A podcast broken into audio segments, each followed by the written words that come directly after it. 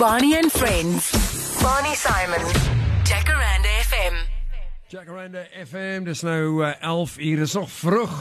En jy weet uh, as ek nou sê dis 11 uur dan dink jy dis laat, ek moet môre vroeg opstaan. Luister. Ehm um, ons het 'n lekker gas hierso vanaand en uh, ons gaan nog lekker musiek maak en so en Gerard Steyn is hierso saam met my en hy's 'n groot groot Brian Adams fan en Absoluut. Wat die eerste liedjie wat jy van Brian Adams gehoor het, nê? Nee, uh toe jy dadelik geweet ek hou van hierdie ou se stem. Wat was hy? Kan jy onthou? Ek kan goed onthou, ek dink dit was Everything I Do I Do It For You geweest Mhm. of Summer of 16 een van daai twee. Ehm um, en toe ek hoor dat 'n Suid-Afrikaanse ou die song saam met hom geskryf het, Matt Lange. Matt Lange, ja. Robert John, John Matt Lange, Robert De Lange. Hy wat dit al gekom. So so dit was vir my net so fenomenaal geweest want so daar's altyd daai daar daar's elke nou en dan iets wat in my lewe gebeur het wat my my my ehm um, my nuuskierigheid vir musiek net nog so 'n bietjie meer geprikkel het wat my nog net so 'n bietjie meer nuuskierig gemaak het en my nog meer geïnteresseerd gemaak het in die hele bedryf. En dit was een van die dinge geweest. En van daar af het ek ewen vir Matt Lange begin volg op die goed wat hy gedoen het. Mm. Besef jy hy het ICDC gedoen en hy het uh uh um Def Leppard gedoen en hy het later Shania Twain gedoen en hy het Brian Adams en as jy na Brian Adams se goed gaan luister en na Def Leppard se goed gaan luister, dit is baie similar. It's just Mm. a band en Brian Adams is net een ou. Ja. So ja, ek like it. Hy het Saterdag getweet, hy was daar uh van die lughawe of op pad lughawe toe Heathrow, daar in Londen. Brian. Ja, toe sit hy alleen in in die in die trein. Hmm. Daar was niemand daar nie. Dit- Ek dink dit was 6:00 in die oggend Saterdagoggend.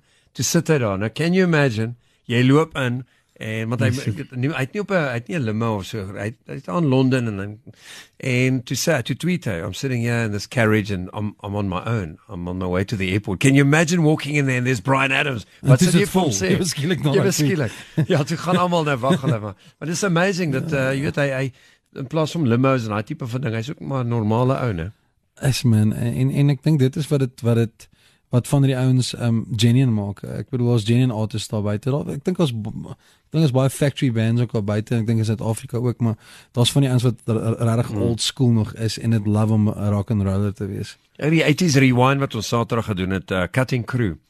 I just died in your arms. Hulle staan daar agter en en jy, da- hulle kom dadelik na my toe want ek moes hulle nou introduce. Ja. En gewoonlik het hulle hierdie managers en jy kan met niemand praat nie. Hierdie ouens gryp sommer my om die nek en hallo, hoe gaan dit? Uh, Jy weet, dis daai tipe van ding. Hulle is- hulle is al so lank in die land. Hulle worry nie meer oor hierdie fame en daai tipe van ding nie. I mean en dit is waar ek wil wees. Mm. Jy wil juist daar wees wat jy net 'n mens is wat en wat maar maar mense gaan jy nooit as net 'n mens sien nie. Mm. Uh um ek ek kan net vinnig nou aansluit by wat jy gesê het van Midnight Oil, net so vinnig om terug te gaan. Die interessante ding wat jy gesê het van dit was 'n nommer 1 hier by ons gewees en dit was geban gewees basically. Nou een van die interessante ding wat baie min mense weet uh, is dat is dat Baby Chocolates was op geen radiostasie omtrent gespeel nie totdat die publiek dit as 'n treffer verklaar het as ek dit so kan stel. So jy toe daai is dit. Het toe- jy daai toe CD toe na radiostasies toe gevat en hulle wou dit nie speel nie. Wel, ek het dit nie self gedoen nie. Ek het obviously 'n platenmaatskappy. Hulle het van die ander songs gekies en gesê, "Yes, we'll play this." Ja. En ek weet ewen hierdie daar's dus het 'n ander song gekies, het Pennies and Ponde gekies. Ehm um, maar dis net hoe dit werk. You can't keep a good Mm. song down, you know what I'm saying. So dit dis net interessant. Ek dink dan net daaraan dat jy praat van daai Ja. weet weet van Cutting Crew en so aan. Maar dit gebeur baie waar ehm um, 'n radiostasie dit maar moet speel. En hulle het besluit ja. miskien gaan ons dit nie speel nie. Doesn't suit the format of wat maar ewe skielik is wat die mense wil hoor. En ek Exactly. kry baie tweets soos hierdie Bastille. Ons het nie geweet van hulle nie. Mm. Wie sê die Bastille? Wat gaan aan al die Mm, mense? mm, mm, mm. Toe gaan YouTube ek bietjie. Toe wow, en hierdie En een ou nice, uh, hè? Housier. Ook die mense tweets play play Housier. Ek weet nie waarvan hulle praat hulle van my huis Ja, daar by die my my my, my tuinslang. En toe gaan Google ek nou so aan en nou speel ons daai liedjie op die radiostasie. Ja, ja. So dit wys jou hoe interessant musiek uh waar mense musiek nou hoor want die internet is so groot. Jy weet jy daar's so duisende radiostasies wat nuwe musiek speel Ja, absoluut. voordat enige ander radiostasie in Su- Suid-Afrika. Maar onthou jy in ons dae was ek altyd die eerste ou gewees wat die nuwe musiek gespeel het want ek was die enigste een wat daai uh 45 gehad het, die 7 single van sê maar die Sex Pistols of die Clash Ja, en so aan. ja. En nou ek gaan nou en ek oh, ek het nou die splinte nuwe ehm sê maar ehm Katy Perry, né? Hmm. Hulle het hom al lank al gekry. So dan 24 ook, ja. hours ago Ja. is it so, uh, it's amazing technology. Hoe voel jy oor uh, daai tipe van ding waar mense jou songs nou kan download en so aan. Ek dink dink jy piracy was groter geweest so 10 jaar terug as wat dit nou is of ruk dit nou 'n bietjie hand uit? Ek dink weet jy wat ek dink dit dit gaan altyd 'n probleem is die piracy. Ek bedoel uh um of dit nou van 'n CD af is en of dit nou van downloading af is of hoe mense dit ook al doen. Ehm um, ek ek dink die downloading maak dit bietjie moeiliker vir ons as kunstenaars om om ons sulks geld of royalties te maak op ons musiek en dis tog ons lewe, dis wat ons doen. Jy weet waar iemand in die verlede 'n CD koop wat met 'n klomp liedjies op en en en en jy betaal letterlik vir elke liedjie op die op die CD kan jy nou een sang gaan kies en jy vind die hele album te download. En so dit is wat om mense verkoop 'n uh, bietjie belemmer. Mm. Maar weet jy wat as jy goeie songs het gaan mense Maak seker jy het goeie songs, maak seker jy het goeie liedjies op jou album dat mense ja. almal wil gaan aflaai, nie net. En dit is wat ek van hou van hierdie hele ding is dat uh um daar's baie kunstenaars of dit nou internasionaal is of dit nou lokaal is, daar's baie mense praat daarvan dat ouens een sang op 'n CD uitbring wat nice is of lekker is en die res van die goed is 'n klomp crap. Mm. Dit is vir my nog altyd belangrik om goeie liedjies uit te bring op 'n CD want elke liedjie is 'n liedjie waarna jy kan luister. En ek dink dit dit spreek vanaand van self as jy hoor hoeveel requests is daar vir 'n klomp verskillende songs van my en en ja. ek myself my eie sterk wil prys nie maar wat ek probeer sê is is dat uh, um, dis belangrik om goeie ja. musiek op jou album te sit. Mense werk hard vir hulle mm. geld baie nie. Ja. So so hoe hoe kan jy nou iemand se geld vat by hulle uh, waarvoor hulle hard gewerk het en vir hulle een liedjie daarvoor gee? 100 rand vir een liedjie.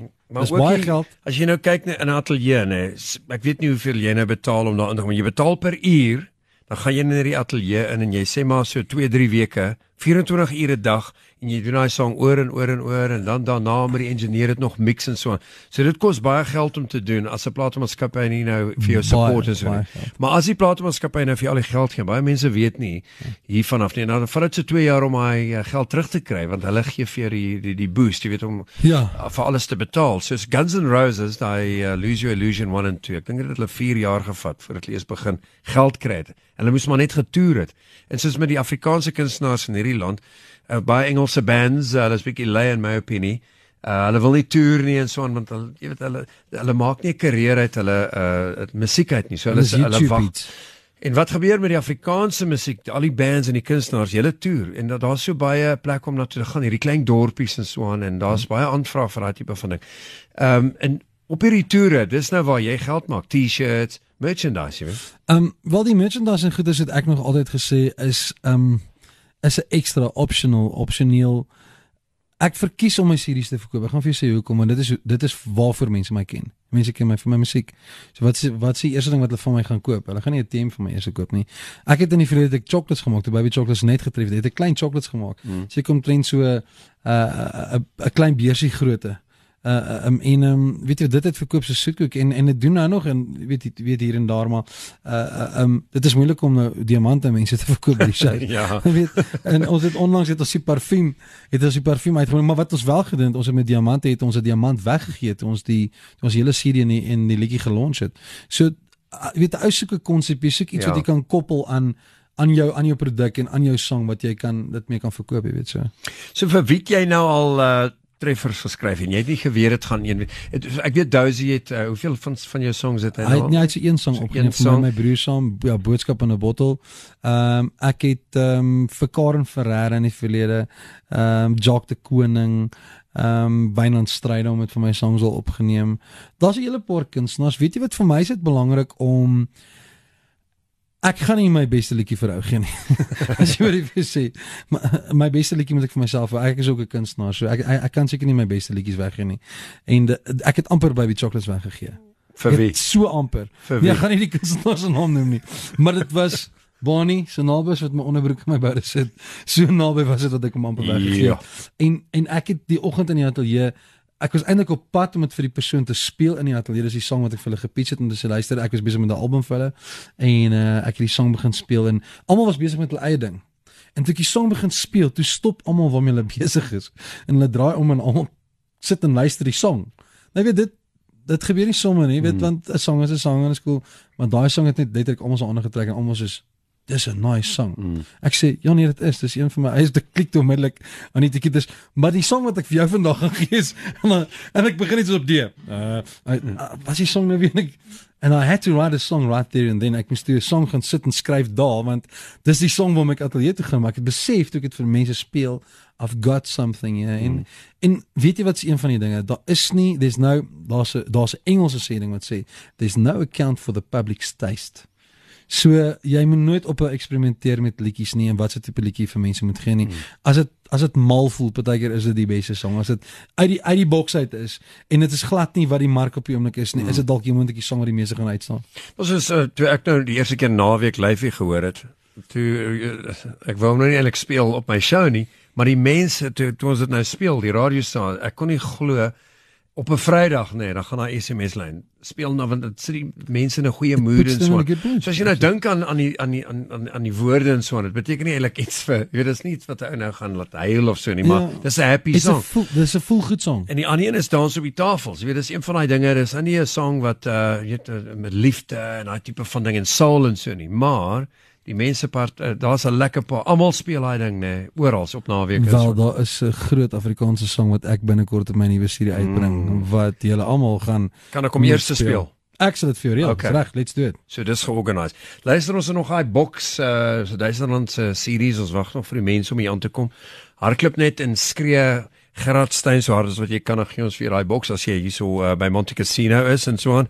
Miskien net uh, kom inloer Uh kom sê hallo. Net hierna is ons terug met uh, Maroon 5 en miskien so 'n bietjie Journey en dan gaan Gerard ook nog 'n liedjie doen oor so 'n halfuur. Bly daar. Bonnie and Friends. Bonnie Simon. Jacaranda FM.